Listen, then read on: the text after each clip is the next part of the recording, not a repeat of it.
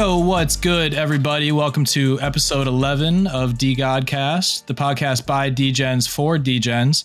Today is May 10th. It's JB, part of your your duo of hosts today. Uh, Slate's MacBook got a little too geeked up in Puerto Rico and didn't make it back in one piece. So the kid is out running a step in marathon now, trying to uh, to get a replacement on that. So me and the kid chapter today, holding it down. We got Jeff Kwatinetz. Did I did I hit that right, Jeff? Sorry, I should have asked beforehand. No, shockingly, that was perfect. Let's go, nailed it. Uh, Jeff Kwatinetz in the studio today to talk Big Three, uh, talk about what it's like to be wealthy and successful in real life versus uh, behind Twitter fingers like us degenerates. But at first, a word from our sponsor.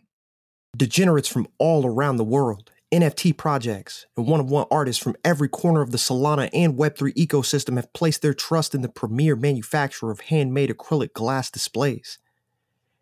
As seen on the DeGods Dusty's Raffle, with countless collaborations with OG Solana projects such as Soul Sunsets, Bounty Hunter Space Guild, Doge Capital, Kingdom of Dwarves, and soon a very stoned crew of apes. Degen displays physically mints your favorite JPEGs into captivating centerpieces for your bedroom or living room walls. Each display grants you the unique opportunity to red pill your guests, flex on them, or simply avoids you the trouble of checking your Phantom wallet every five minutes to admire your most prized NFTs. To learn more, visit degendisplays.com or follow Degen Displays on Twitter. And one last thing Screenshot this ad timestamp and at Degen Displays on Twitter for a chance to win a special prize from Degen Displays. Good luck. All right, chapter. Hit him with the decap. All right. Yo, uh just want to say shout out to Refined Bob and all the bros with rolls doing a sublime job defending the spot and derugging the Discord this week. Motherfuckers got to get these characters off. Salute. But for the recap, first, Francisco dropped the State of the Union last week, addressing the FUD, future, and the facts about all this dope shit that's ongoing and moving forward in the motherfucking to God universe. Uh, let's see. Fam dropped the whole thing in a short series of like minute long PowerPointish clips with the narration on Twitter, because we all know motherfuckers don't read. Bullets was bullish. Y'all might have not seen this shit, because the release of this presentation that covered topics like branding, the seasonal merch flood, and the reiteration of the simplicity of dust tokenomics pretty much coincided with wild motherfuckers on the internet charting their visions like Nostradamus and posting targets on all this motherfucking blood in the streets and hella fingers pointing fingers everywhere trying to identify whatever the fuck broke the markets this week. Alexa Play is going down by Yung Joc. uh, nah, but uh, we'll link the address in the description below. Secondly, Roadmap 3.33 came to fruition and was released showcasing artists or how artists can execute a fucking map with cryptic and ambiguous precision for the streets to speculate on. Bro, there was so much shit. But yo, this large, thought provoking depiction was given with zero instructions, though there were some things deciphered. In this roadmap, words were hidden, and once discovered and combined through motherfucking willpower and conviction, some embedded treasure was actually extracted from this infographic. And by treasure, I mean 9,999 dust. Bruh. Yo, salute to the dedicated swashbuckling computer pirate Guios, who looked at the map and said, oh, the booty is free. Pause. But yo, we link in the roadmap and his thread in the description because there's dead ass not enough calories in my body for me to understand or explain that shit. But well played. Finally, the plot thickens as the squad girth continues to grow. uh, yo, shout out uh, the homie Scum. He was officially inducted into the core team this week. You know the vibes. Dead Gods, check the one on one scene if you're unfamiliar with the savage art. And if you on that Patrick Star living under a fucking rock, stop by episode three of the Godcast and get smart. Also, shout out my man's Buddhas, always working on shipping shit, all polished and shine as head of product design. Salute to my guy Otablum, another one of the guys who joined in the grind full time. Fucking bullish on Dior. Also, big shout out to our new associate editor, the fucking Mickey Master Gigabrain Matt Soul, officially joined the DeGodcast team. If you listening to this in your car, punch that steering wheel and honk your horn for the boys. One honk equals one respect. In other news, We got to talk about motherfuckers pulling up from the four. That's big three talk. As more fireball teams unite with more communities, which means more hands to hold these motherfucking L's when they get delivered by these motherfucking killer threes when the season starts next month. These fucking threes coming. But yo, we got someone who know a little too much about the Big Three League in the building. And like always, we don't give financial advice on this show. Entertainment only. And especially today, we also don't give legal advice on the show. Let's fucking go. Let's fucking go. Well done as always. Another wonderful week and a lot to talk about. The only thing you missed, and I know y'all are sick of me talking about it, but Mickey's staking went live. Mickey DeGods in the house. Oh, represent. yeah. Gotta do it or I lose my job. Uh, our producer put together their staking site. So respect to that. Uh, Seriously, just dust. Okay, um, I just, I mean, it's fine. I just never seen anyone dust that fast. Is all. get your dust game going, boys. Let's go. So, like I said, though, uh, we've got Big Three co founder uh, and OG manager to the stars, Jeff Kwatinetz, with us today. Jeff, how's it going, boss? It's going good. How you guys doing? I'm fantastic. We actually do have Slate. I don't know whose MacBook he stole to get in here, but welcome, brother. Hello, can you guys hear me? Here you good. All right, beautiful. Perfect. I always Let's thought you were ride. speaking Spanish, bro. But yeah, what were you? Um, all right, so I'm actually going to let you pick how we start this off, Jeff. Do you want to start with Big Three and the splash that y'all have been making in crypto lately, or do you want to go in chronological order and do you want to start with a little bit of background and some Hollywood talk? Background with some Hollywood. Uh, hmm, interesting. Those are uh, all. Those are all very interesting uh, topics. Wait, but this is your. You're, you're the guy in charge. All right, all right. Well, I'll tell you what. We'll start with Big Three because you know that's what the people, uh, our listeners, know. So we'll start there, and then I got some fun questions for you at the end of the show. Then, all right. Cool. Okay. So the first thing uh, that I want to see if you can kind of uh, inform us about is I, we want to know how these uh, big NFT project partnerships have been going down. Like DeGods was the first one to get on board. We've now seen Bored Apes. We've seen Moonbirds, uh, VeeFriends. Can you give us a little behind the scenes, a little insight on how NFTs got into the big three game and specifically these big projects? Yeah, yeah, for sure. You know, sports sports is really like it's its own community, you know, and people have always organized sports around around geography. So California Angels, Los Angeles Lakers, Los Angeles Dodgers, uh, New York Knicks, you know, Chicago Bulls, you get it. So it's always geography. And you know, that's cool, but over time, well, well, let me take a step back. So when you grow up in a city, people learn to root who for who their dads or, or granddads rooted for. I don't know, maybe the mom times, Yep. right? But and and your neighbors rooting for the same team, and everyone's wearing jerseys from the same team, and you, you have this sense of community based on your physical community. And with the advent of uh, fantasy sports, people started to, uh, you know, it, it was a great thing at first. Like you look at the NFL, how much, you know, money, how uh, you know how important that was to them. The uh, you know fantasy sports. By the way, a little a little interesting tidbit on that is that the NFL used to pay CBS to host their fantasy sports. Yeah. And the CBS platform is terrible. Yeah, but and eventually they realized, wait a second, why are we paying these motherfuckers to, to, to make a million uh, to make a billion dollars a year on this shit?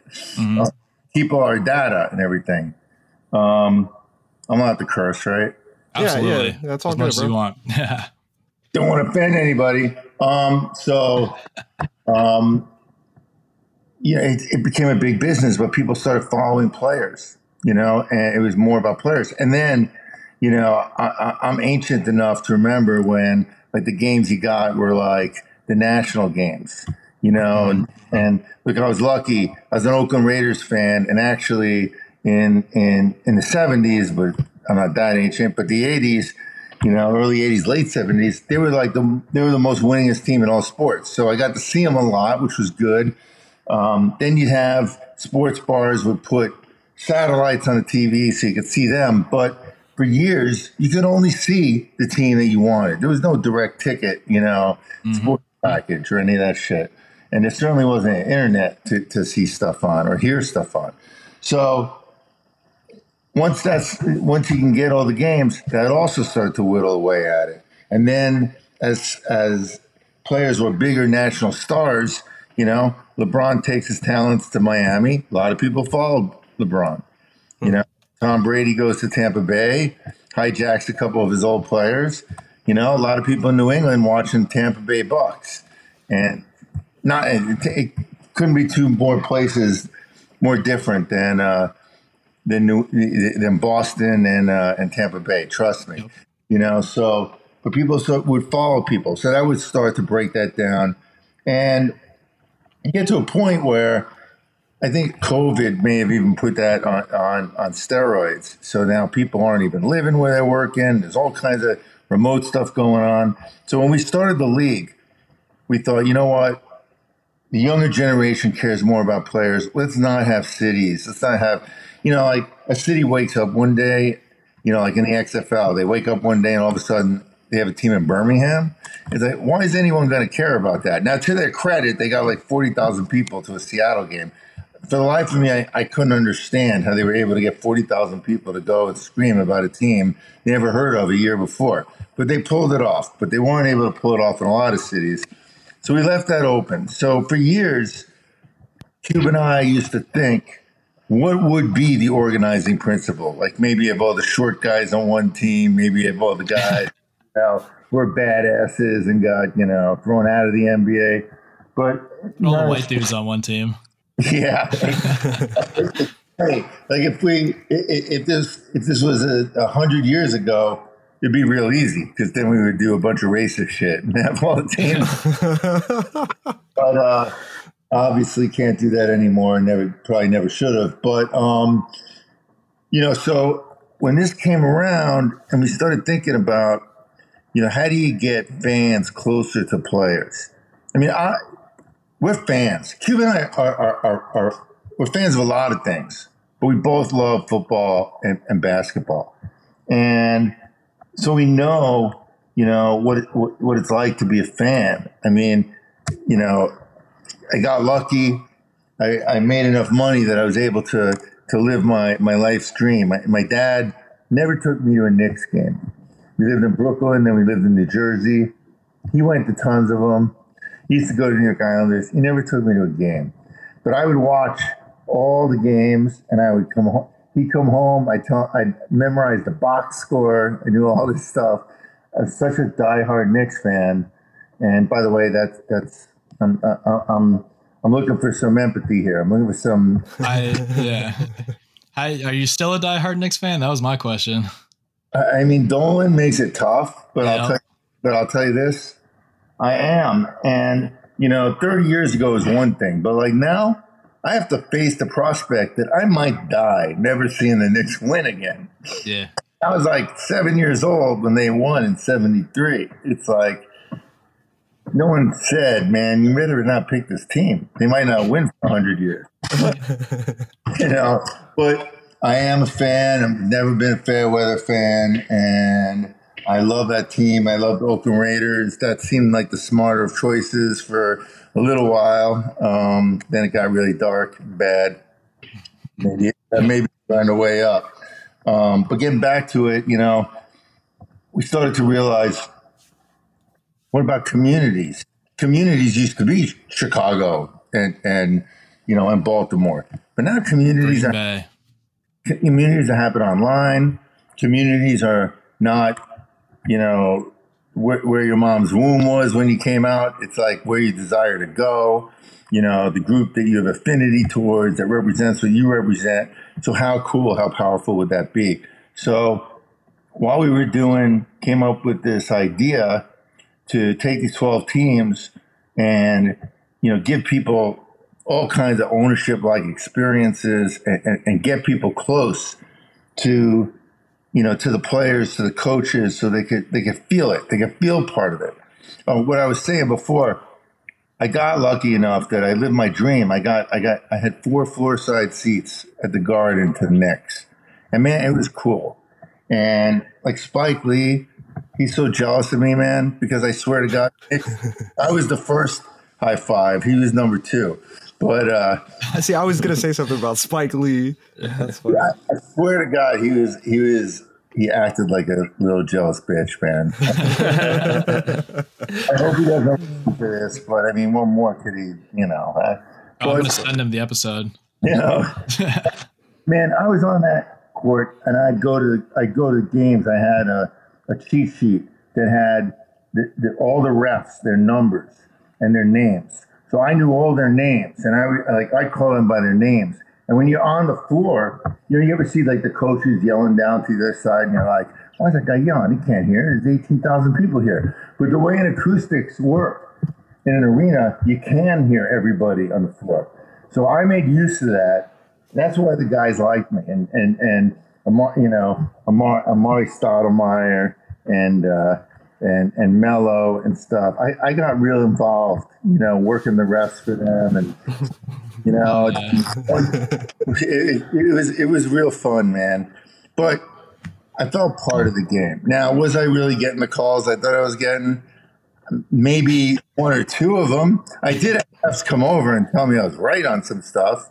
A few times they yelled at me and told me I didn't know what I was talking about. Need to take a few weeks off and go study the rule book. But um, it was it was a different feeling, you know, for me being there. And I know people feel that.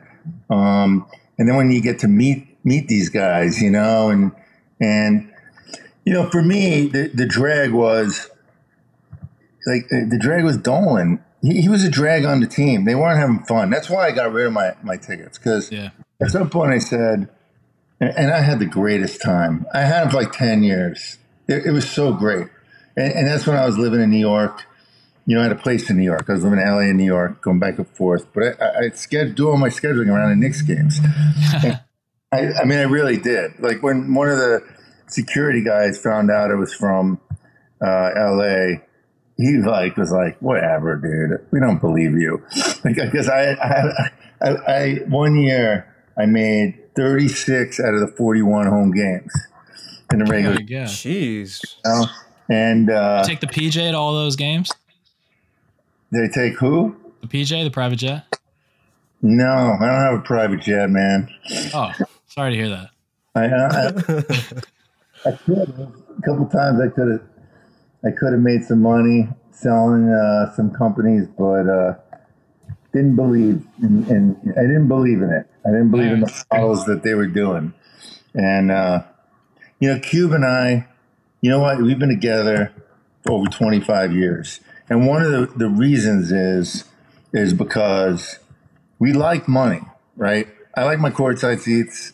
I like the car I drive. I like living nice places. I like going to restaurants, and I'm blessed. I don't have to like look at the price of all the menu. You know, I do Yeah, for sure. because you know sometimes you know, but uh, I'm blessed, and, I, and I've worked really hard for it, and, and you know, I'm not embarrassed by it in any way. But Cube and I don't love money, and there's a big difference.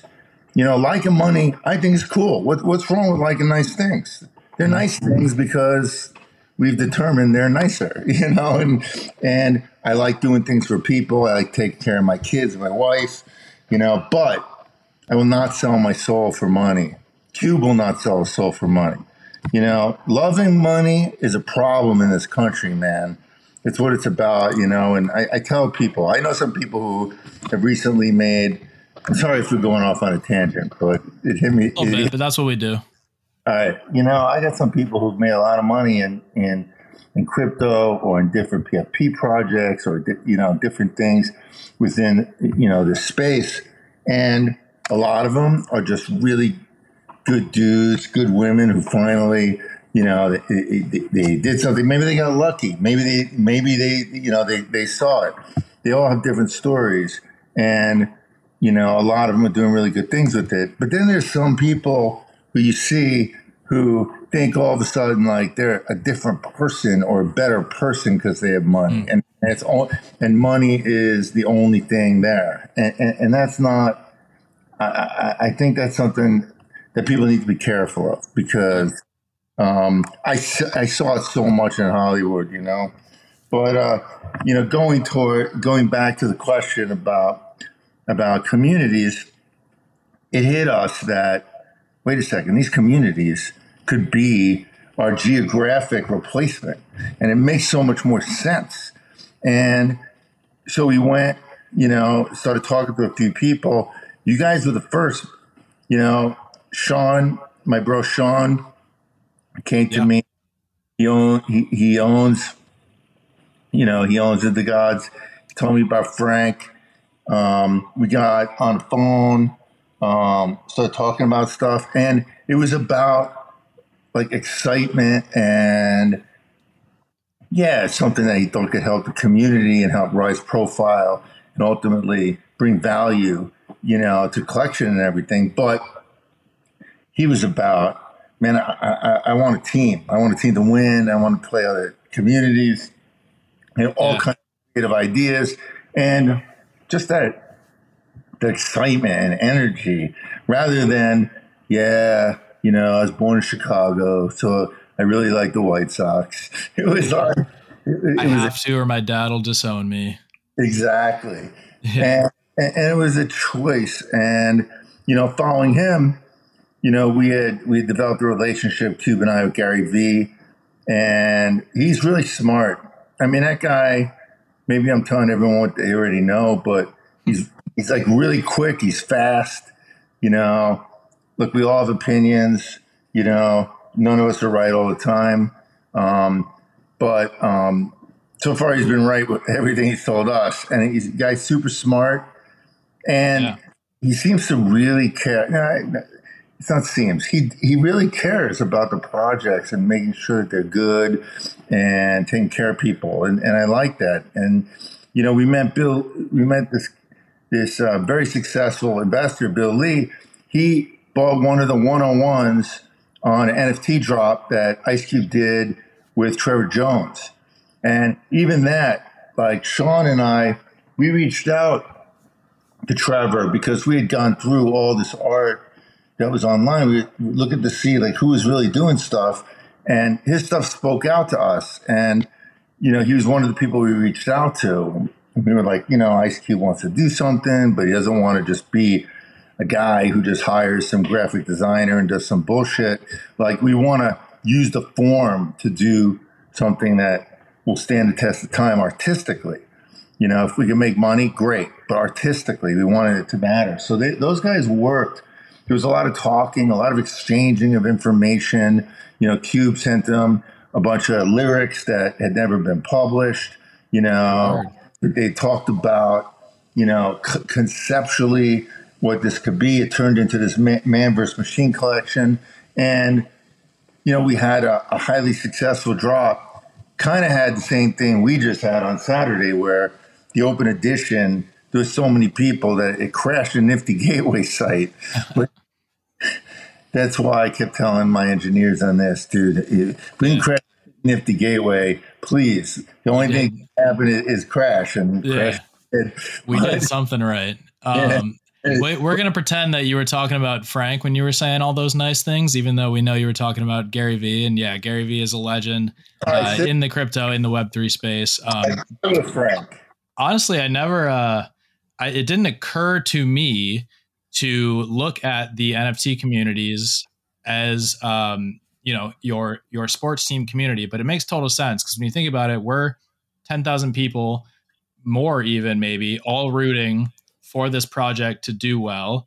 And in the same sense that I'm one of you know X millions or thousands of like Green Bay Packer fans, for example, that I'm just rooting for the project, the team to do well. So very creative thinking on your guys' end to kind of put that connection together and, and think, all right, how can we, you know, break away from just the geographical connection to these teams and make it more of a, uh, I, I mean, I'm going to say Web3 experience because that's pretty much what you've done. Um, so I, I, have two questions uh, to piggyback off of that. The first being, uh, and this is for me because I don't know what was the ownership of these teams like prior to this buyout by you know these NFT projects, and then what do you expect with this new ownership model of these communities owning the teams? Uh, what are your expectations going into this season as far as I don't know ratings, uh, fan engagement, things like that with these newfound fans through NFTs and crypto? Well, I think it's only going to help. And in fairness, I started with Gary Vee. I was just going in geographical order. geographical word. The one on ones is in with the My Doge community. And that's how we got into My Doge. The Krause House, you know, they were looking for an NBA team, couldn't get one. So that's why we, um, you know, they, they, voted, you know, 100% for us. Um, then we got the Moonbirds in because uh, Bill Lee on a, on a Fox News, uh, a business news broadcast said that what we're doing is much bigger than owls and apes and all this. So yep. the owls yep. were, were insulted. So they called and said they want. but, you know, going to, back to how this helps, I mean, everything that creates stakes and emotion and and the sense of competition around sports makes the league better. It makes you know there's more people rooting for you. The um, the ratings, you know, our ratings are bigger than than MLS. Our ratings are really good um, for a league that's been so young. And now with with these communities, they could be even better. Um, we we think they will be because now we have, you know, more of a tapped in fan base that feels attached to it. And when you say, you know, that you guys have ten thousand um, people in the community, you, you have way more because people hear you guys, you know, they hear this, they hear, you know, they hear Frank doing things, they see Twitter spaces, and more importantly, for everyone who has, you know, one of the PFPs or one of the pieces of art, they have people who see them, who they explain it to. They have spouses, they have friends, you know. Um, you know, people are hanging out and and checking them out, you know. So I think you know, who knows how big the community is? It ain't 10,000, you know. Everyone wants to know what it's all about. Could be 100,000, could be a million, you know? I mean, over time, you guys, your community is going to get better. And by tapping into another thing that promotes community, which is sports, right? Gives you another yeah. Unite around something. And even if you're not a sports fan, you still want your community's representatives to win. You know, especially depending upon who they're playing. If there's a, another community that, you know, either for uh, uh good reasons or bad reasons, you want to lose. Um, so there's, it, it, it's another thing that, you know, it, it's a win-win. Both both sides get to get to work off the, the community of the other, and, and it's also why we sold eight of the 12 communities, and, and selling meant we sold all, all 25 of the fire tiers, which give the fire tiers by doing it direct um, contract and not going on, on the public markets, we're able to give an ownership piece, an actual ownership piece. We're able, you know, to give things like, you know, all kinds of experiences being flown to games, meet and greets, special, you know, oh, tickets, yeah. sitting in an owner suite, you know, get, getting to go to practices, getting to have a weekly uh, chat with, with, with, you know, a video chat with, with, with the guys on the team and, and, and having a chat with the refs, which means you get to scream and yell at the refs. You know, how could you make this call? What do you see here? And to really be be part of the game and you know, whether it's on our Discord or, or, or you know, on, on, your channels and stuff, to be able to talk to other people about the game. And there's something else in common that, that not everybody has to be into it, but it's another topic of conversation that the community is involved in. So um, I think if people care more they're going to tune in more. Yeah, For you're sure. gonna get. I mean, I I'm a, a sports fan before I even knew what an NFT was, so I know how sports Twitter can get, and I can only imagine. You know, you have these massive NFT communities that already at sometimes might butt heads on Twitter.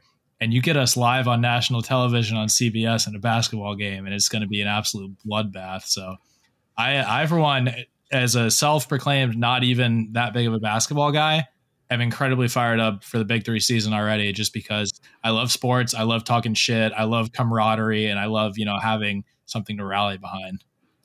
Yeah, I generally don't um, watch sports at all, really, um, unless I have like some sort of personal attachment to it. But, like when I went to Madison, I I watched all the games, and then my brother played at Northwestern. Jeff, I think you went there, so I watched all those games too, and that was exciting. But like it's been it's been years, and I haven't had like a sports team to watch. So as a nerd that doesn't watch sports, I'm excited for this, even though you know it's not really in my purview normally. Yeah. On on that note, what what is the uh the schedule normally like for these games? Like, are we talking prime time? Or are we talking like weekend afternoon? Like, Yeah, like we, weekend afternoon. You know, Okay. it, uh, uh, the playoffs and the finals edge more into the six and seven o'clock time period, but it's usually around like four, you know, to six, perfect happy hour. right in there. Happy hour. Perfect. I uh, I'm a big I'm I'm a big hockey fan, and right now it's uh, NHL playoffs, and there's a lot of afternoon games. Big day drinker, so I'm just I'm literally picturing in my head like having the boys over to watch a Big Three game at four o'clock on a Saturday, and just you know yugging beers to the Killer Threes, stomping on whatever Snoop Dogg's team is. Oh, I, what Slay was saying, man, you know, it's funny because I went, yeah, I did go to Northwestern. When, when did your brother graduate? Uh, he just graduated like maybe 2014 or 2015. Uh, it was the year that they went to the um, the tournament finally. He's a basketball player. Yeah, he was the captain. His name's Simpkin. Yeah. All right. Let me tell you, we were the last team in Division One to go to that tournament, man. And I couldn't figure it out. We have all these amazing players in Chicago. It only takes really one great. I mean, a basketball team is a team, like any team sport, but like football, you know, you got a lot of. You know, we used to get our ass kicked by Wisconsin, actually by everybody in the conference. You know, people. And I graduated in '87. We won three games in the four years I was there. We tore down the goalpost when we Oh, beat God. you know, it's like, but in basketball, I used to be like, what the hell, man? You just need to just find one of these Chicago superstars. Just take a 10 mile drive and go, go get them. But, uh, we haven't been able to crack it except for that season. But the, but, you know, football, we, we've gotten good. But, you know, if, when you look at like college sports and you see with the camaraderie around it. See, that's because it's not just about city, right? It's that there's all these people who shared experiences going to the same school, you know, partying at the school, you know, and, and whether it's, you know, 80 year olds, you know, who are alumni or, or, or 20 year olds who are going there, they feel like a different camaraderie and attachment that's different from just cities. And, and we're trying to get to that. So that's a great comment, you know. And uh, another connection. Speaking of partying, another thing that I saw when I uh, was reading your bio was that you were the the president of DU at Northwestern, and I was in that uh, fraternity at Madison as well. So I guess I can call you brother Jeff from now on. That's awesome. Let's go. I slept on your floor like twice. Yo, do you guys have any like frat boy shit you can share on the show real quick? A secret handshake, secret uh slogan, anything? Uh, not that I remember, man.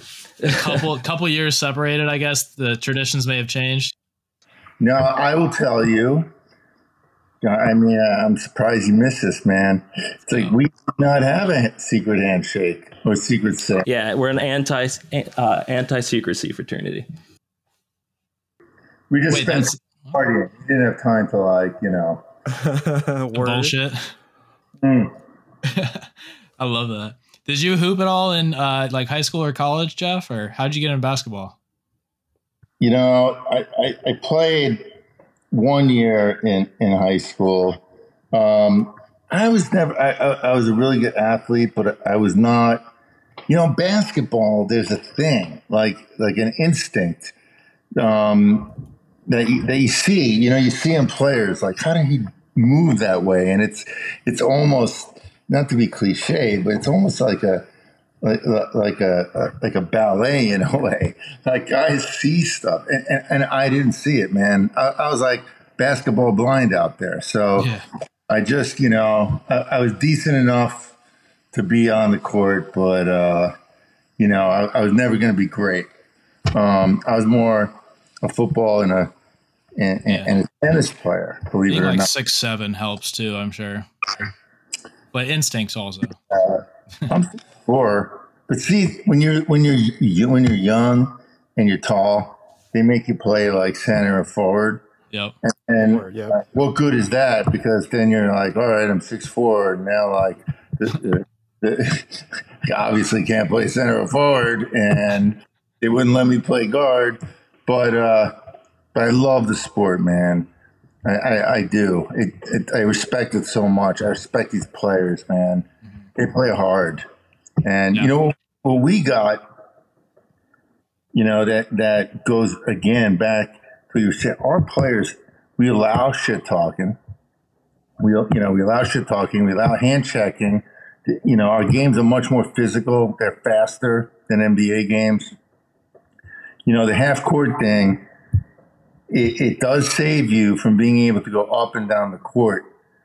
But let me tell you, when you're in that space and it goes from offense to defense instantly, mm-hmm. yeah, word. It's very quick, man. It's not like you know our our our best guys could be the NBA's best guys under 25 and three on three every time because there's so much basketball IQ and understanding the actual strategy of the game. You know, I mean, eventually, you know, the 25 year olds will, will outrun our guys. Yeah. Just because they're 25. Although now we have 25 year old guys, so maybe not, not, not them, yeah. You know, but uh, it, it's, uh, you know, the physicality and, and, and, the personal nature. It's funny. Today we've been uh, talking about which team of security we want to bring along because, you know, we, I mean, need it we've had fights, man, break out. I mean, on the court, you know. Yeah.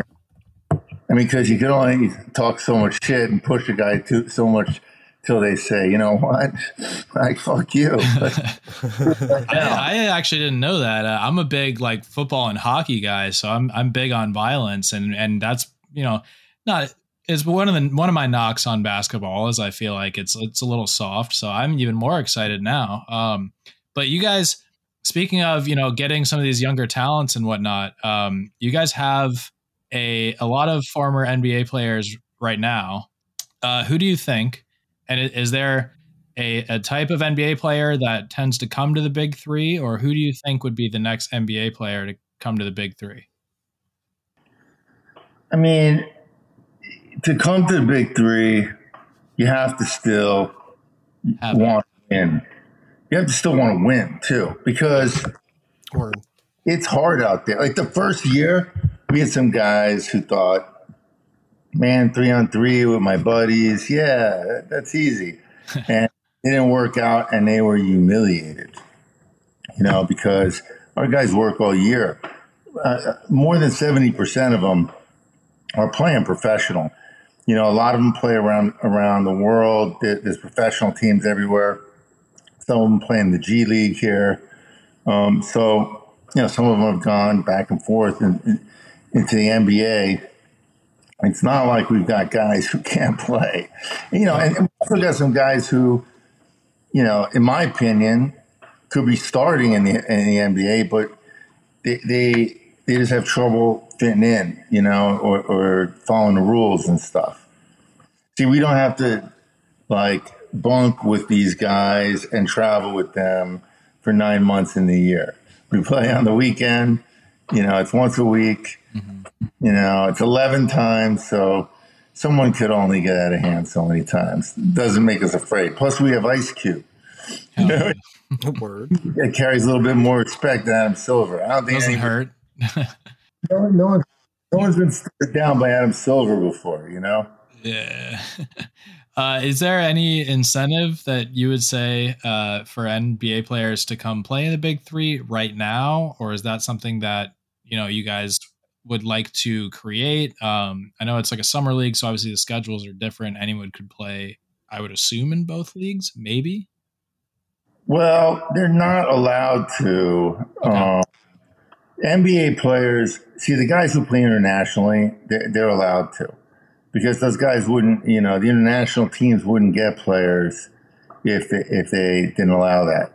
Um, but the NBA doesn't allow people to play professionally. They could play on like, I- I, I don't know the exact terms of the uh, of the contracts, but maybe in one or two like charity games and stuff. Right. But look, that the, people weren't allowed to play two sports until you know Deion Sanders and and uh, Bo Jackson came along and said, "Well, I'm playing two sports if you want if you want me to play for you," and you know we'll get we'll get those players. That'll happen. There's been some players that have tried to do both, but you know you need someone who's got you know all the leverage. You know. Um, because they could do it. The seasons do work, and the idea that these guys they don't want to get these guys hurt, that they're just sitting at home, like you know, taking it easy, is a joke. I mean, a lot of these guys are out playing, and at least we have refs and we have you know medical staff if something Yeah. happens. But you know, I'm, I'm sure the NBA would be nervous about it because our our games are a lot are a lot tougher. James Harden, the New York Times said Yeah. like there's no NBA regular season game that's as physical or as impassioned as, as any Big Three game. Yeah. God forbid LeBron played in a physical game. Is there any um like beef between like uh, Big Three and NBA? Like, do they think you're stepping on their toes or anything like that, or is it pretty civil? Uh, it's an interesting question. Um, they they haven't they haven't like dissed us the way I just dissed them. Uh, because I think they're a little worried about it. There were some things that we had to work through the first season, and I think that they, you know, saw the light um, and, and and let us do that. Um, but you know, the NFL right now, you know, they're they're, they're helping the USFL and the XFL. They're doing stuff. Seeing that good for the sport.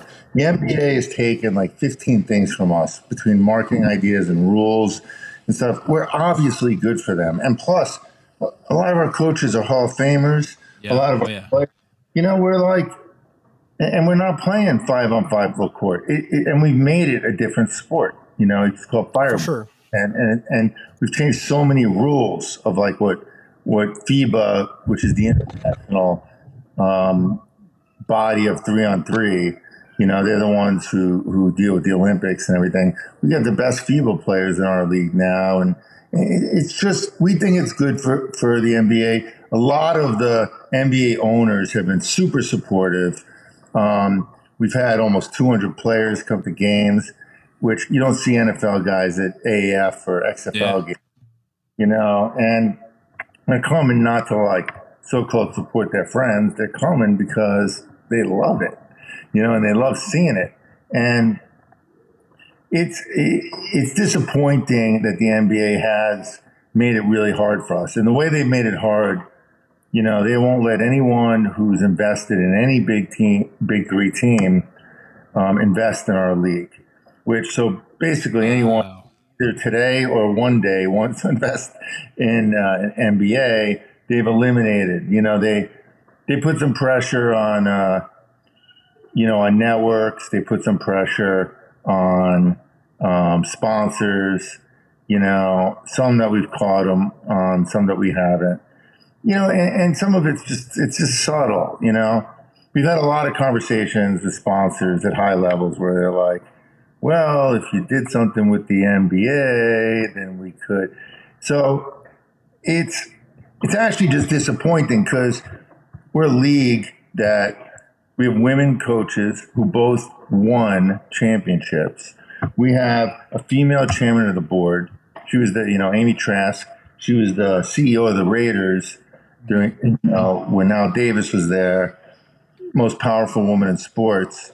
You know, we have a black commissioner, a black owner in Cube, and and we got like some old Jewish white guys like me. So everyone, um, and and, and it, it, shouldn't. It's not like that's a big deal because actually, like, I remember when Nancy Lieberman asked Cube, like, so why do you want me to coach? You want me to coach because, you know, you're breaking a barrier with a woman coaching.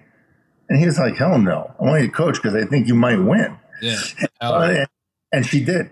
And she won that year.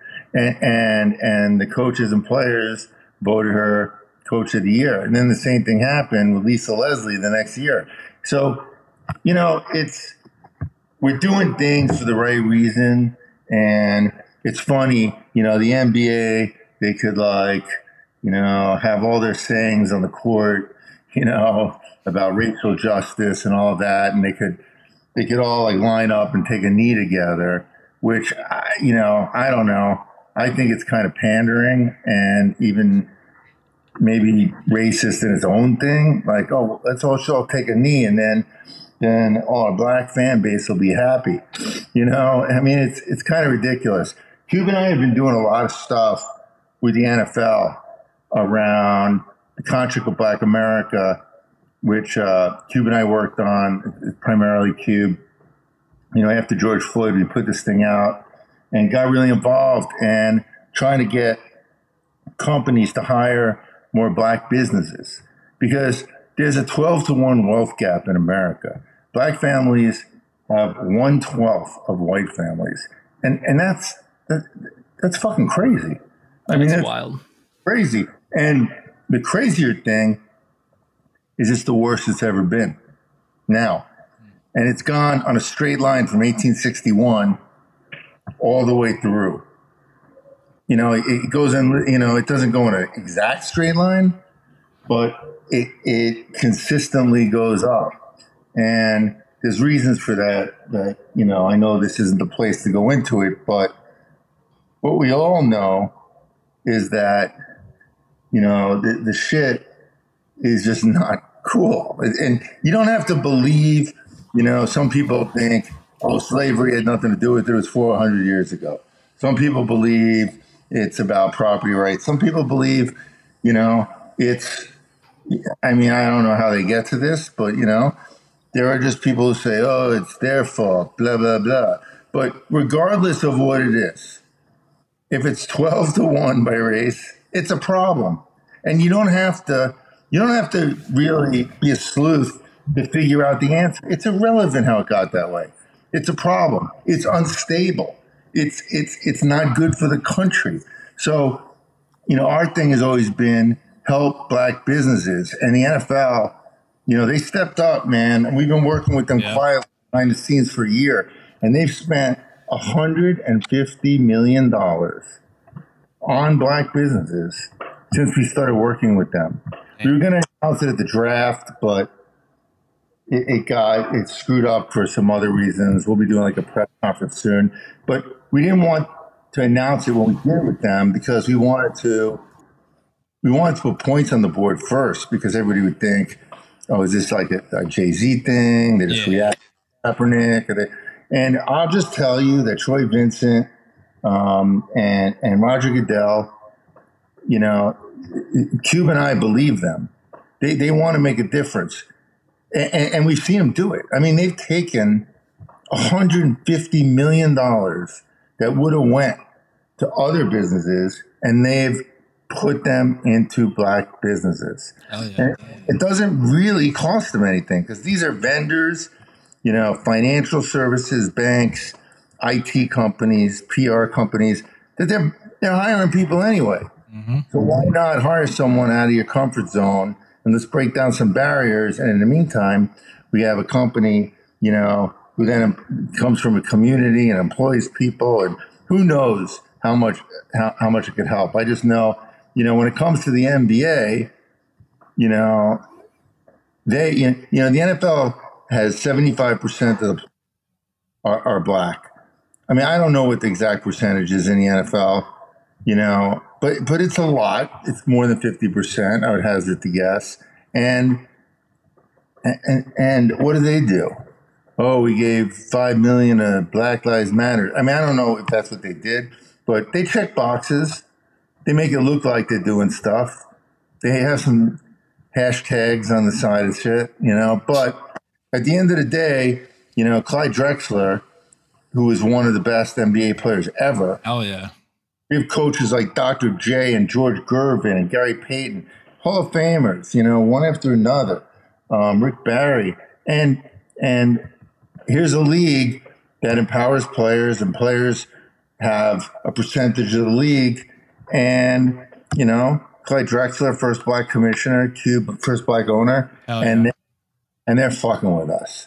Yeah. And that's that's their contribution to to black progress. It pisses me off, and maybe it's easier for me to say because I'm a white dude, so it shocks me because you know what I found is like black people, they're like, "What are you shocked about?" Like I remember Cube. I was just thinking that. yeah, like, Cube. One day, I mean, this stuff because I mean, I was really involved in college and, and at law school in in a lot of these movements and everything. And I thought, well, it could only get better. It's only going to go one way. It was a matter of how quick.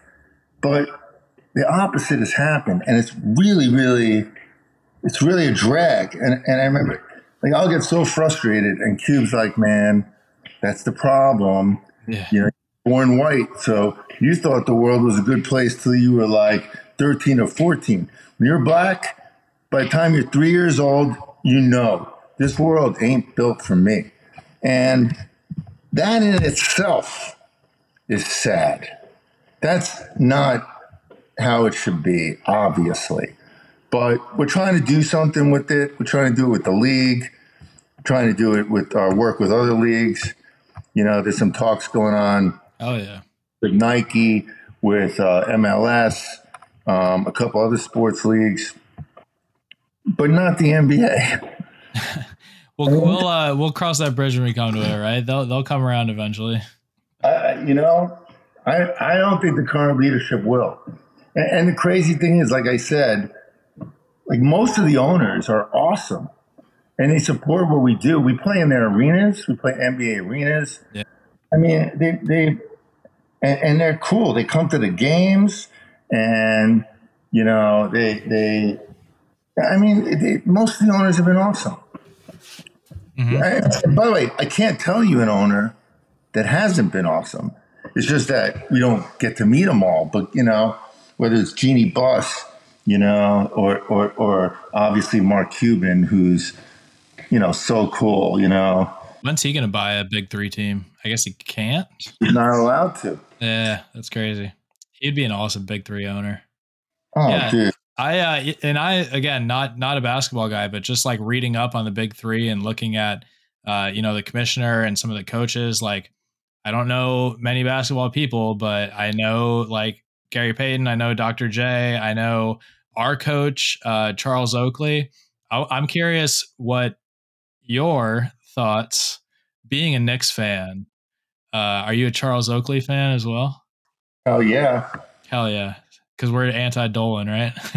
Well, the only Knicks fan that isn't a Charles Oakley fan is Dolan. By the way, I was at that game. I was at that game when he got oh kicked out. way. My wife, and it, it was actually shocking because, you know, if, if you're a Knicks fan through the late '80s, when we had the rivalry with the Bulls, which, damn, that's a tough rivalry to have, um, and you know, Oakley, that guy left it all on the floor. He played hundred percent, and people who lived through that that team with Ewing and Mason and Oakley and Starks, you know, they might be a little mad at Starks. I'm still a little salty about him. Most people are forgiving him. You know, he went three for 26 in the playoffs and lost our didn't get us our ring, but uh, I mean, th- those guys played hard. They just had, you know, Michael Jordan was in the league. Well, we were we were great, but Michael tough. Jordan is like, you know, guy's the It's greatest by a mile. But but Oakley, man, that guy gave us everything. He gave the city everything. And then to treat him like that, you know, that incident when he got thrown out, that was it. That's when I, I canceled my season tickets. I was like, that's it. I, I can't support this shit. I don't care if he has a line of 100 people who are going to take my place. I, I, just can't. It was just bad. And also watching the guys on the court, watching Melo, watching Amar'e, watching these guys not be happy. And then I'm like looking at the Warriors, you know, and this is even before the Warriors were winning. They're just having a ball out there. Yeah. And it comes back to this, right?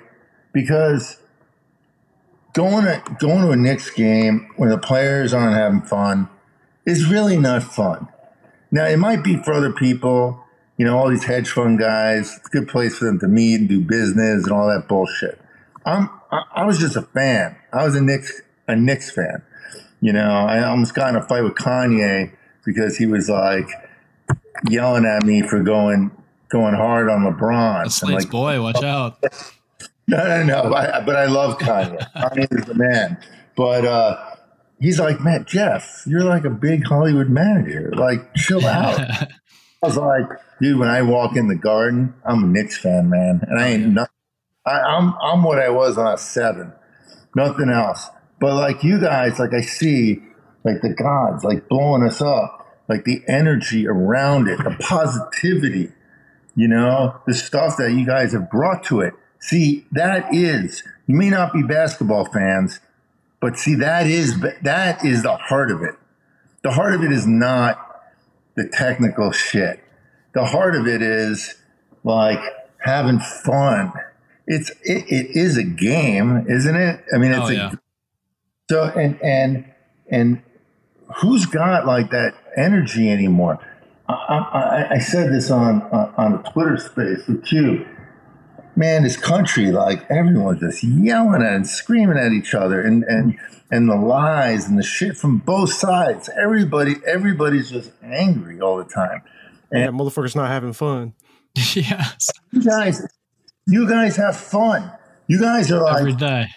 in your in your community, you know, the first things when we started our Discord, and I, I'm seeing like people answering other people's questions and helping people, and my, I'm like, this is like so different than what it's, I. it's like, definitely like all love in NFTs. I'm sorry. I'm sorry for interrupting you there. Um, Well, it's all love definitely- until we were playing the other team, and then I'm going to be fucking courtside screaming down somebody's I- throat.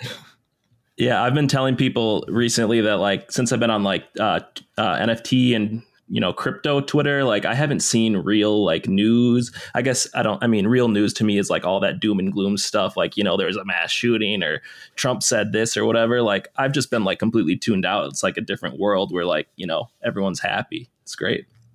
it, it, you know, it, it really is, man. Because I'm not tuned out to that other stuff. I, I, I'm a news junkie, and, Yeah. and at times in my life, I've been very involved politically, and it's refreshing going back and you know being in the in, the crypto NFT space. Just like the, I mean, yeah, there's always haters and whatever, but that's life, you know. Word. It, it, ain't heaven. It's not, you know, Eden. But man, it, it's so good that the default thing is love and, and, and positivity. And we need more of that. And, and, and that alone is what's cool about tapping into these communities because, you know, unlike the NBA, we do care about our players first. Not that, you know, you know, the NBA has had to care more about them as they've had more power. You know, LeBron has a lot of power. You know, a lot of the, the, the best players for the first time have, have real power, and, and they a lot of them make more money off the court than on it. So all of a sudden, they don't have to be like you know like little slaves. Like if I don't do what they tell me, I'm going to lose my lifeline, um, and that's a good development. At the same time, you know, we try we're not paying people fuck you money. So, you know, but but Cube and I come from art, from the artist world, so we try to show try to show the players and coaches respect. You know, it's still a business, and it's only a business because we got to stay in business or it goes away. You know, um, and but but we want that positivity, and, and it's worked. The players appreciate it. You know, every interaction isn't good, but the vast vast majority are, and we're always trying to do the right thing. Oh yeah. And usually we succeed. Not always, but usually. And you know, when you you know, that's why we were really selective about which communities we wanted in. We could have sold 30 of these teams. It's a, there's some people salty at us for not giving them teams, but it was more about because they had one or two rich ballers that wanted it, and it wasn't really. It was it, it, it was more about um, ego stuff than than actually having fun with it and and and making it work and being part of the whole thing. So I, am proud of us. I'm proud of Cube that we kept the discipline. We always wanted to make sure we had a certain number of teams that people could buy the fire tiers. You know, so we ended up selling eight of them um, of the twelve. But every every community is, is great. We're psyched. Yeah, I got. Can I make one request? Um, because we've already expanded from eight to 12 teams, uh, and I, would imagine you guys plan on expanding more. Can we uh, add into the rule book that any future expansion teams can't use a fucking pun on the word three in their name? There's like six out of 12 teams that are fucking Three's Company, Three Headed Monsters, The Killer Threes, the trilogy. Like, can we give up on the fucking the threes puns already and just you know be original? You have to take that up with Ice Cube. That's fine. Can we get him on real quick? um, I don't know where he is right now. No, I just thought it was funny because like our, you know, our our NFT community, like we got thirty three point three percent. That's like our shit. So when we got the killer threes as a team, I was like, oh my god, it's perfect. But I didn't realize that there were like five other teams that also had threes in the name. Um, Pretty funny. I, the newer ones don't have the threes. Yeah. Okay. All right. Can we uh can we talk a little bit of Hollywood now? We can. All right. So my first question, this is your your ease in lead in question. How do you go from Harvard Law to Hollywood? Hmm. I was already when, when I was at Northwestern. Actually, I started booking bands at DU, then booking bands on the campus, and then started doing stuff in Chicago and I took a year off before law school. Lived in uh, lived across from the Biograph in Chicago, Biograph Theater. I used to tell chicks that uh, Dillinger got shot from my window. uh, oh shit! Maybe he did. I don't know. It was good. believe it or not, that shit works. oh, I believe it. I guess it works when they want it to work. Um, but uh, you know, I had a year, um, according to, you know, to phone records. Uh, I spent the year there. I remember at least like three weeks. But uh, towards the end of that, I was like, I gotta, I gotta go to Harvard Law or I'll die here in Chicago. I partied so hard, but we, I was booking bands and started managing a band named Material Issue, who was an amazing Chicago band little ahead of its time. They're like Green Day before Green Day.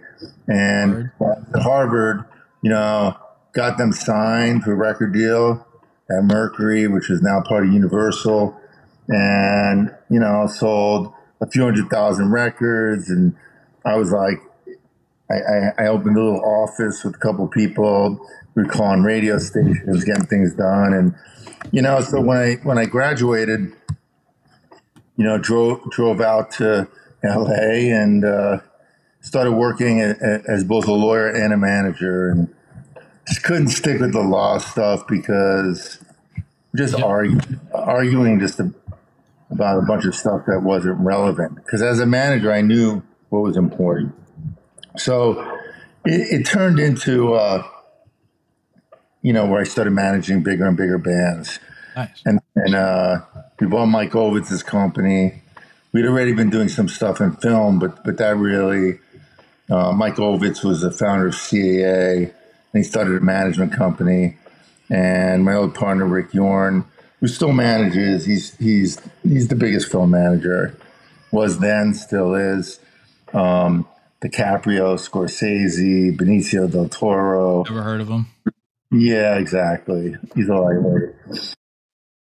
me, like Jennifer Lawrence. Um, that's a nice small one.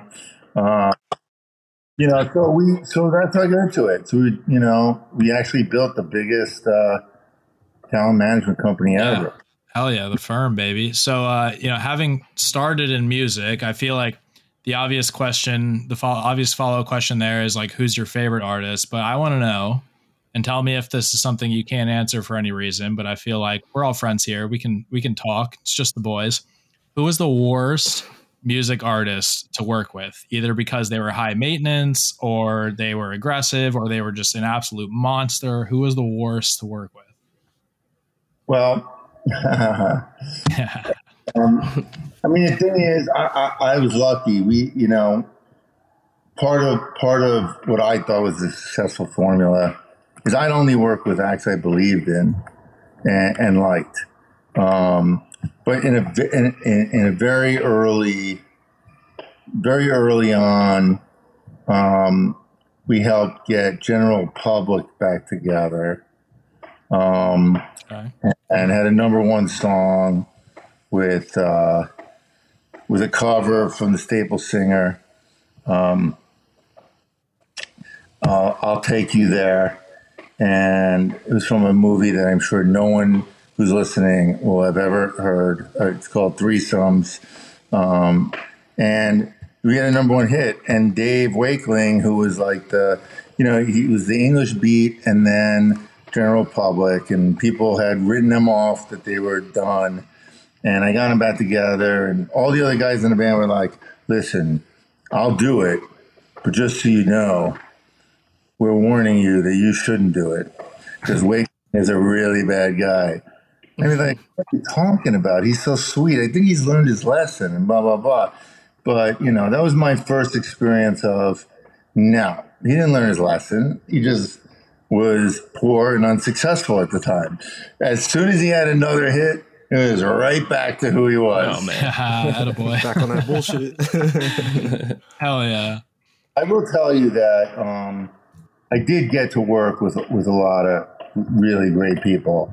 Um, you know, it, it, uh, you know, I, you know, I managed Snoop Dogg for 10, 11 years. Mhm. Um, and, and he's the greatest. And yeah, shout out to Snoop. Hey, hell yeah. Yeah, I mean Enrique Iglesias and Linkin Park and Korn. I, I just, I, I I was really lucky. Limp Bizkit, a lot, you know, whatever you think, they were the biggest rock band in the world for a time. Oh yeah. And, and Fred Durst went out and tried to figure out how to get everyone to hate him, and he kind of succeeded.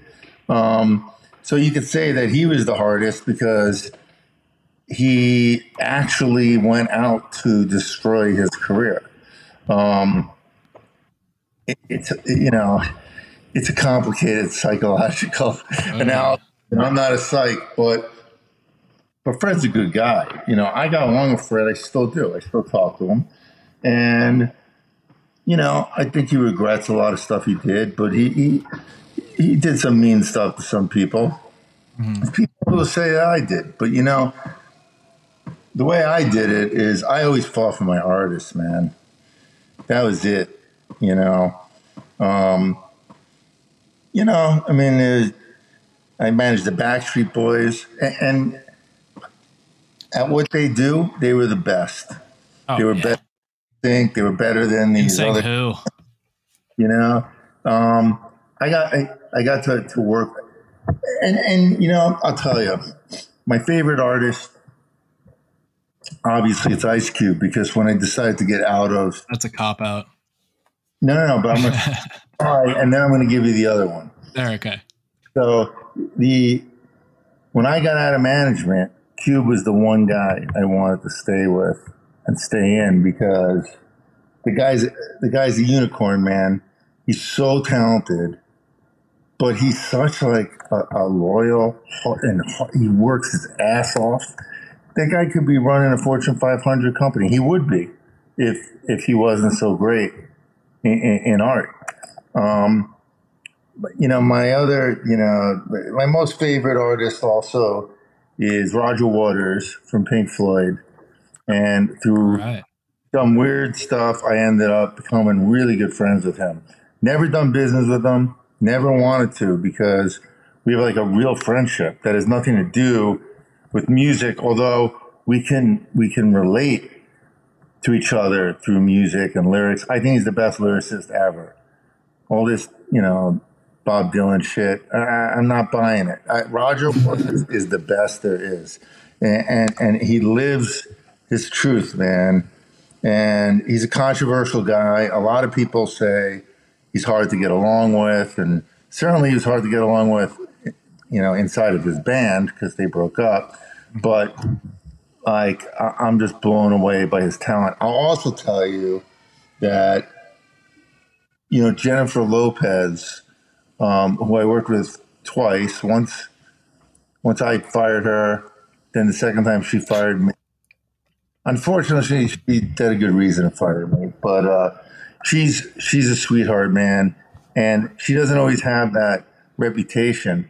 You know, um, when she did American Idol, I don't know, 10, 12 years back, it was really good for her because people got to hear her.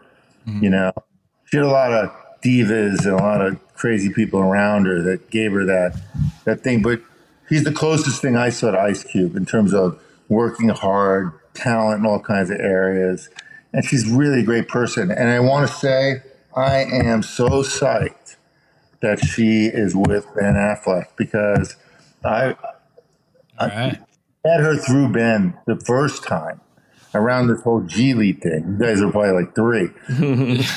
I know what that is. Yeah, that was the craziest shit ever. Like the paparazzi and the paparazzi followed me twenty four seven, and I ain't even lying.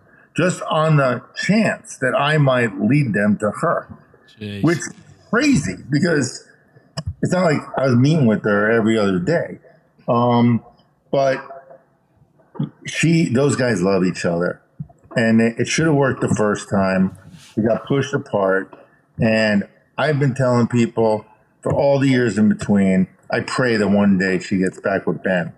You know, she she was with Marc Anthony um, for most of when I managed her, and I have no problem saying I. You asked me who the big the the, the, the toughest or the worst person that I worked with.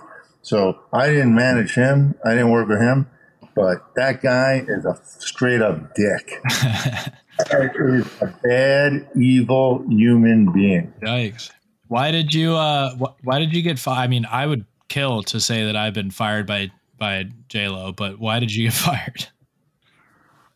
Uh, you know, there was a uh, there was a period of my life where I was just being a little irresponsible, partying too much, and I, I just, I, I was, you know, I wasn't hundred percent, and she knew it, and I, and, and I, and I feel bad about that. But, but, but we've talked about it, and uh, you know, I, I don't, I don't see her that much, obviously, but this year, I saw her like a year ago, and she's, she's awesome she was like my first crush when I was a wee lad, and I would like before I like knew that I, you know, you know, being attracted to women or whatever.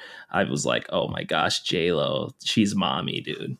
yeah, I, I, still think that now. But yeah, yeah, if you ever sure. want to put in a good word, like you know, me and my wife would love to double date with Ben and J Lo anytime. We're we're free. So, uh, but actually, I have a question on the partying note. Um, who uh, would you say, and this could be in the past or could be present, who throws the best parties in Hollywood? Like when we get super rich and famous from this podcast that's obviously going to blow up, like who do I need to be boys with so that I can get all the good invites? You know, I'll tell you, it, it's not the same, man. It's oh, I believe it. Stern used to have the best parties. If you ask Howard Stern, the best party he's ever been to. I just know because he brings it up like once a year on the air. was the uh, the firm uh, Grammy party. We used to have our parties like at South by Southwest, at the Grammys, at the VMAs, at the Oscars, but they all started at like two in the morning. So the rules were everybody go to your record label or studio or network party. Yeah. Do your schmoozing you got to do, and then come to our party. And we didn't allow any suits. It was only creatives. And dude, we had a jam with Dr. Dre and Kid Rock and um, two of the Metallica guys with two of the Backstreet Boys guys and Rob Zombie Holy all shit. got together and started jamming. Good God. That's fucking sick. Wow. Holy It was like shit. crazy. Hell yeah. Right? Like, but, but, uh, you Still know, party at all?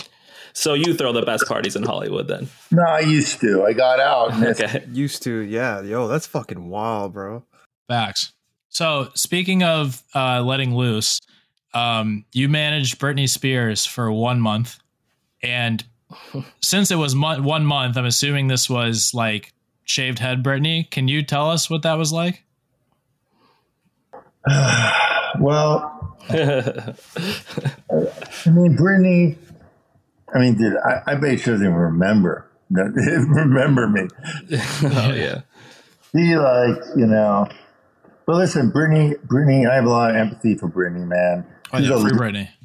dude, she was a little girl, and when you're a little girl, you want to know mommy and daddy love you. But mommy and daddy were like pimping her out to the Mouseketeers and doing these shows, and you know, there's a lot of these these moms or dads that live their dreams through their kids, and we all want what's best for our kids. But there comes a point where do you want what's best for your kid or you want what's best for you? And and and them thinking they're the star, and it's it's really I've seen it a lot of times. It, it's it's common, um, and we can na- you know everybody I'm sure is listening can name some people, um, but the psychological effect of having parents like that is you don't feel loved and you start to be disconnected. I mean, the most the craziest thing I saw. I managed Michael Jackson for a year, and he just didn't live on Earth.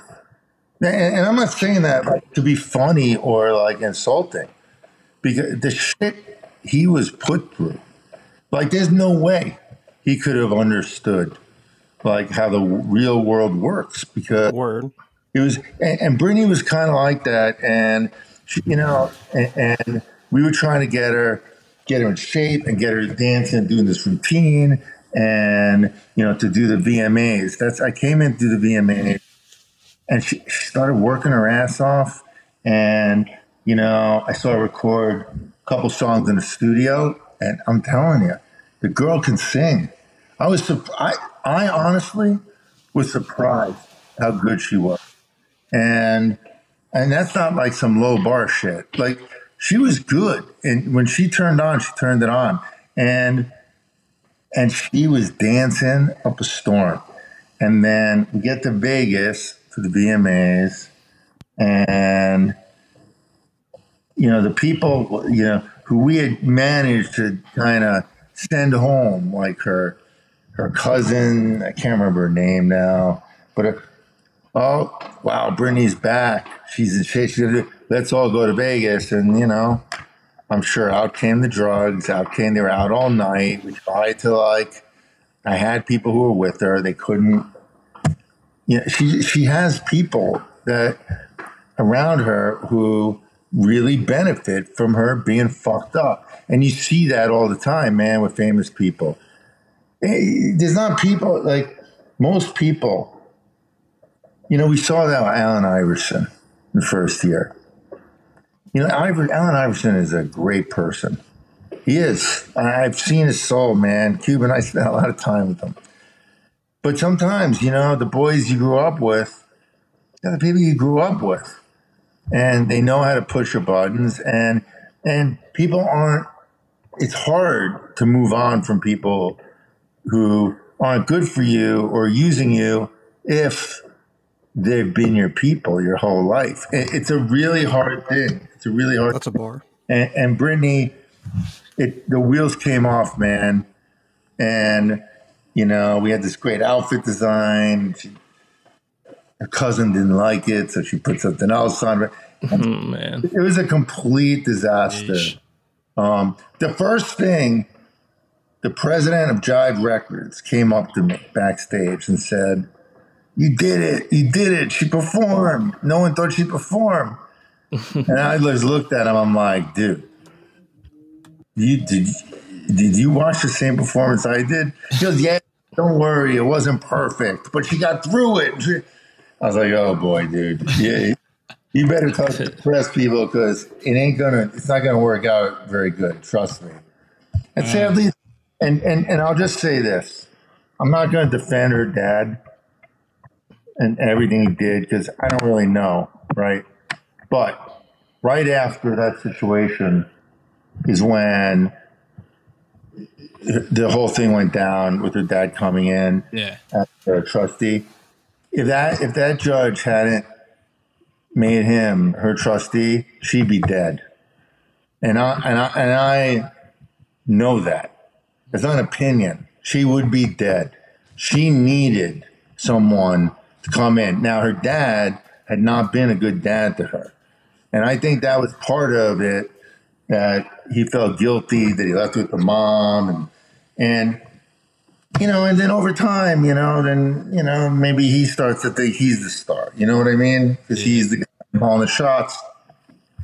And I can't speak to that. All I can speak to is it seemed like it was ridiculously long, but in the beginning, she needed that shit and it saved her life. And uh, so you can be mad at you know, I, what was he the trustee like ten years? Yeah. 12? I mean, that's ridiculous. You know, the idea is not to like, you know, baby someone their whole life, but she needed, she could, she was not capable of running her life then. She just wasn't.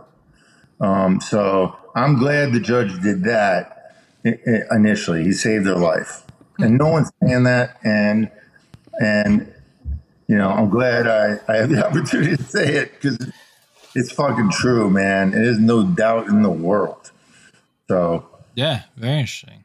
Um, I know that one of our co-hosts, chapter here, wants to ask this question. Um, who are your favorite rappers of all time? And you can't say Ice Cube. Well, you know, I, I, I could tell you who the next two on the list are. Uh, okay. Is, no, I mean LJ and Public Enemy. You know, and when I was in law school, is right when Public Enemy and NWA first came out, and I was like, "What the fuck is this?" Like, like rap, you know, started in a lot of ways, like like the Fat Boys, and you know, it was like funny rap and fun. And then these, these guys come along.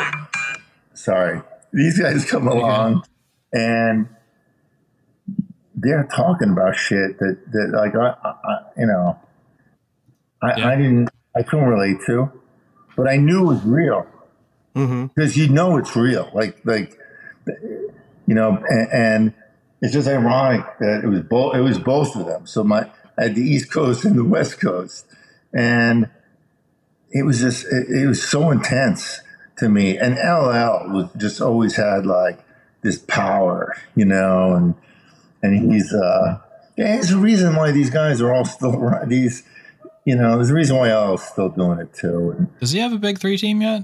LL Cool J? LL is actually one of like the early invest the earliest investors in Big oh. Three. We're buddies with and and we we uh, he just called us up said I want to be part of what you guys are doing. You know, he does a lot of stuff with, with he's got this Sirius channel, Rock the Bells, that's really popular. Um, and and it's like classic rock, only it's rap. You know, it's like bunch of shit that's been forgotten. I mean, there's a lot. There's a lot of rappers along the way, a lot of hip hop along the way. How do you how do you pick one out? You know, I mean, different people in different time periods. There's certain Nas you know, right? I mean, there's so there's so many. There's so many. Um, you know, obviously, you know, the Dre records were unbelievable. Um, mm-hmm. You know, I'm, I'm trying to remember. I'm missing one that's more obscure. Give me a new one, I dare you. Give you a new one. Well, you could say Kanye, I guess. Kanye's not a new one. I, I mean, he's newer than LL Cool J and Public Enemy. Yeah, Logic, you know, you know, Logic is good. Yeah, okay. Uh, you know, it's. I mean, it's interesting now because now it's it's less about the pure form of hip hop. Like it's hip hop mash with pop. Um, you know, so it, it's it's it's what is hip hop, you know. Um, you know, obviously, you know, is Kendrick Lamar hip hop? I guess, yeah. Oh yeah, that's a good you one know? for sure. Kendrick Lamar is amazing. Look, Snoop Dogg's amazing. You know, that's yeah. going back. Ever heard of him? That halftime show. That shit brought me back. That was great. Yeah, word, word. Yeah. You know, there's a. Uh, you know the OutKast guys back in the day. Love OutKast. Love OutKast. Yeah, OutKast yeah. oh great, yeah, man. that yeah. Word, bro. Nobody said OutKast like in the last fucking eleven, 11 episodes, episodes, bro. That's yeah, holy shit, dead ass. Hey, y'all, yes. my go-to karaoke song, bro. Just Andre, yeah. bro. yeah, I mean, um, you know, Chance the Rapper, you know, yeah, good too, doing a lot of stuff for Chicago and shit. Hell yeah. Um let me uh, let me squeeze another uh, big three question in because I don't think I remember to ask this earlier. So for us around the country who would like to get to a game uh, to utilize those DeGods floor seats and the owner's box, where do you guys usually play at? Uh, do you know you know what the schedule looks like this year as far as what cities you'll be in? I mean, we, what we usually do is we go and play in a different city in, in, in, an arena in a different city every week. Like that's the format. Last time, because of COVID, we had to do like most of the games in Vegas, and then we played in a couple other markets like Dallas, Chicago, Milwaukee, and uh, we did the finals in the Bahamas. This year, we're kind of watching. So we might have to make some last minute changes depending how this COVID thing goes, but we're going to play in Chicago. Um, I believe we're playing at the UIC Pavilion. They call it something else, some bank name. But, uh, you know, we're going to play. I know we're playing the, the uh, playoffs in Atlanta. I know we're playing the finals in Miami. Okay. And is it FTX? Isn't it FTX Arena FTX now? now? Yeah, it used to be AAA. Yeah, and uh, and then we're going to play the All Star game in the Bahamas. Um, and I know we're playing in Dallas as well. Dallas is a great market for us. Um, you know, we did like we played there every year. We averaged like seventeen thousand people there. Wow. It's crazy. We played in Detroit, and they were pissed because we we had the biggest attendance of the year. We had more attendance than 41 Detroit Pistons games. wow. brutal. You hate to hear it. That was brutal, man. Damn, I got yeah. some options then because I could definitely do Miami. I could probably swing Atlanta. So that's good to hear for me. Oh yeah. Where Where are you? I'm in, I'm in uh, Charleston right now, but I'm originally from South Florida. Um, I've been to plenty games at at AAA. Uh, I was at Game Seven with the when the Heat beat the Spurs in like 2012, maybe 2011, I forget. Um, and then obviously Atlanta is not that far away from Charleston, so definitely gonna try and try and swing a couple games this season. You were there for the Dwyane Wade, the first Dwyane Wade ring. Yeah, big three. Yeah. I was there when LeBron was there. That was, I mean, again, not a basketball fan, but when LeBron was in Miami, I and I was living in Fort Lauderdale, I was I was a fair bit of a Heat fan. There you go. Hey, you know, uh, Dwyane Wade, he's he's a huge Big Three fan too. Okay, he's a cool dude. So See, one one of your guys. Let's go. Me and him are going to be sitting courtside in Miami. Can't wait. You come, you will be courtside. You just remember to ask me your courtside. Oh yeah. Let's go. I'll even figure out something we can fight about. All right, dude, please, let's go. I'll face palm a security guard. Hey, yo, Jeff said I was sitting courtside. Get the fuck out of my way. Hell yeah, man. if you Um, want to do that, our guys are pretty tough. I know I'd get my ass kicked, but I, I like to act tough. uh, Jeff, do you have any questions for us or anything? Do you have any questions about like weird NFT shit or DeGods or I mean, What? eh, tell us what we can do better. What? What? What's like? How? What could we do that would be the most inclusive of most of the DeGods, like not just the sports fans? yeah. Um, hmm. I, the first thing that comes to my mind, and this is this is kind of like overarching and not just DeGods, but like I think you really need to lean into the NFT community thing because I there's already you know a little bit of animosity for better or worse between these communities because at the end of the day we're all kind of competing for the same market cap uh, you know as projects. I think leaning into the branding of the NFT communities and that whole competition between communities would be a way to really make this, uh, you know, go beyond just TV and just for a sports team. Right. Yeah, you know, it's interesting. Part of what we're trying to show, you know, it's easy to show why what we're doing is good for sports fans, you know. But the other side, like what we try to communicate to to NFT people is like I heard Gary Vee saying talking about this once about how the you know that the NFT world keeps recycling the same dollars Yeah. And people and and i think what we can do you know is bring more people into it and understand it that it's not just you know Yeah. you know it's, not just jpeg like people think it's jpegs and ponzi schemes Right. And that was big for years that was the first thing that crossed my mind when I heard about this big three acquisition. I was like, holy shit, we are we're going from and at the time DeGods was the first one, but we're going from JPEGs on the internet to like potentially this brand that will be on national television. And that's something else I'll give you for free. You let like DeGods slap our logo on a jersey, you let, you know, Bored Apes uh VeeFriends slap their logo on a jersey your merch sales are going to fucking quadruple and people are going to get that more hyped about it because like at the end of the day you know we're rooting for DeGods as our team as our brand and any way that we can show out and show our support for that like you got a shit ton of degenerates on the internet they're to fucking do it. I mean that's like the same thing like you know there's, some, there's people who wear chicago bulls just because they like chicago you know?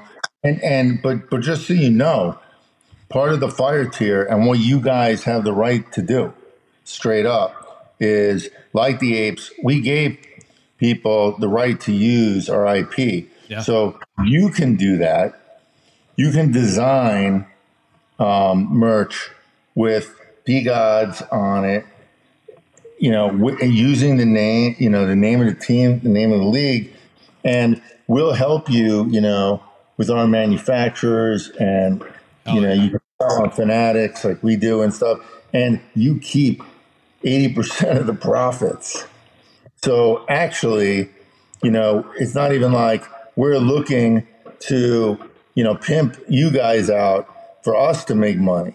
Yeah. You. we we want we want you to go do that because then you guys get rewarded. And you know different people in your community you know may have different ideas and different designs. Oh yeah. You know so like go out make money do it. I, and, and, I didn't know that. That's awesome yeah, it's a big it's a big thing. And look at it from our standpoint, right? Like merchandising is a big income source, right? But at the end of the day, it's also like promotion and advertisement. Like people like you know, showing off like, man, I, I'm a DeGods and a Big 3 fan. Like that's big. You know? And you know, and, and, and the killer threes, you know, having that on. We, we, we can't do it with with player like player pictures and, Oh, yeah. and, just because it's too complicated. But but not to say, you know, you guys are getting close to Frank Nitti. Frank mm-hmm. Nitti says do it, you can do it. You Yeah. can definitely use, you know, killer threes and big three, and you know we we want you guys to do that. We want you guys to do that, and if you make money on it, great, like no issues, because that's see we're not thinking about how do we squeeze out shit. We're thinking about how do we make the pie bigger. Because I'm telling you, man, I remember when UFC first came out, and it was illegal in most places. And we spent a lot of time talking to Dana White, and we're friends with the owners, the other owners, and you know they were the last sport to make it. I mean, it's like 25 years ago minimum. Um, so we studied it. We like like okay, how could these guys make it as a sport? It's so hard now, and you know they. I mean, look what they did to boxing. And if if the NBA wants to keep fucking with us, then we're going to do to them what the US, UFC did to boxing. And Let's our go. games are more exciting, man. Oh yeah. I'm excited for that, man. I dead ass. I'm not a basketball guy. I've fucking said it a million times, but like everything I've heard about this league just makes me very excited to watch some big three games. Dude, we also, you know, at the games themselves, we try to look at it like like a, rolling all star game. Yeah. You know, we have at least three games each time, so that's six teams. And you know, the players all love hanging out with each other. Some of them get mad after the games, but you know, um, but mostly these are guys who they've known each other since high school. It, it's crazy, you know, and you know, we have those after parties, and you guys be invited to all those. Oh, And and and the guy, I'm telling you, the players when they see the same people too, they get super psyched. Especially, you know, you know, you guys are off to such a good start, and and and, and great players, man. You know, so th- there's a lot to uh, there's a lot to do, and like the thing with the t-shirts, just the beginning. Like we're open to anything, um, you know, anything that makes sense, man.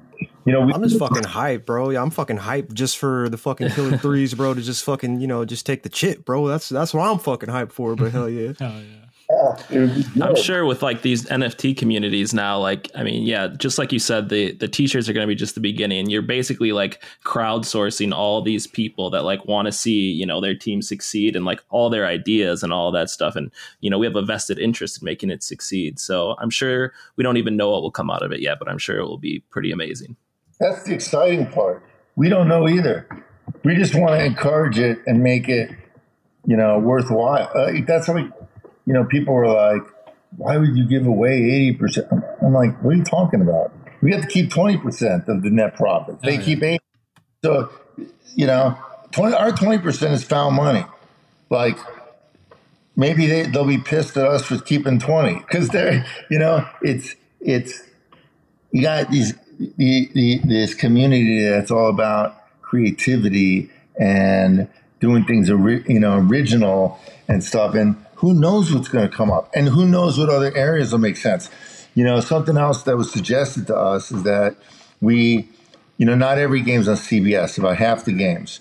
So like the other games instead of licensing it to some bullshit streamer that let you know to put out a feed and let the communities take the feed and either just run it on their own socials or their own platforms or even do like I don't know if you guys know like the Manning cast that they do for Monday Night Love the Manning cast. So what if you did like a D DJ, cast. yeah, a DeGod, a DJ pa- pass, and you, you know you like you guys could go on and like do it. I might have to learn about basketball if I'm gonna fucking uh, you know do a, a live stream of these games. But I love that. But you know what? we're gonna be watching every game. You know, you know. Here's the thing, man. You know that like when the ball goes through the hoop, it's a score, right? You ah, know, touchdown, baby. Let's go. and the thing is, is that you know, you you you could you could do the broadcast in, in a way that you know that you that your your peeps, your community want to hear it. Yeah, we could swear and shit. I just got fucking dunked on. Get bodies a body on the floor, like uh, body on the court. Hell yes, dude. Wow. I uh I hope because there, you know, a lot of people obviously, you know, get into NFTs. Uh, you know, they're in crypto. Maybe they're not into sports in general. Like a lot of people were a little skeptical about the move at the beginning. And again, DeGods being the first movers, it was like a basketball team. What the fuck? I think a lot of people since Gary Vee hopped on, you know, since some of these other massive NFT projects hopped on, have been like, oh, it's a great idea now. I, I knew it all along. But hopefully, the few people out there that are still slightly skeptical are going to be able to listen to this and be as fucking excited as I am about this because it's going to be incredible. When when does the season start? Like mid June, end of June, June 18. June 18. And, uh, yeah, and it's every weekend. Hell yeah. Dude, the perfect prelude for football. Let's go. Exactly, man. We're between like the end of basketball and the beginning of football. Yeah. So it's perfect. you know, no- we're not very worried about taking on baseball. Fair. Can't blame you. Boring as shit, man. Yeah. You know, I don't know. Yeah, talk about a, a old uh, antiquated league. um, Slate chapter. Do you boys have any any more questions? Yo, Jeff, I got a question. You know, because uh, you know, I know that you said that you were like plugged into like uh like the news and shit. So uh, you know, I've always been a fan of Cube. You know, I've been listening to a lot of his music lately and shit. You know, so he did this song with uh uh with Jadakiss, or you know, it's actually with Lil Jon, but you know, Jadakiss was on it. Love Jadakiss. And Jadakiss, yeah, word, same. So Jadakiss said, uh, a nigga only fear is getting charged with conspiracy, right? So this question actually relates to law, right? So I was reading the news today and uh, me and my homies were actually arguing about this shit, right? So some music artists and other individuals were recently indicted on uh, state RICO conspiracy charges. So my question is, are state RICO charges as deep as federal RICO charges? Are they the same thing or does the severity just depend on what state you're in?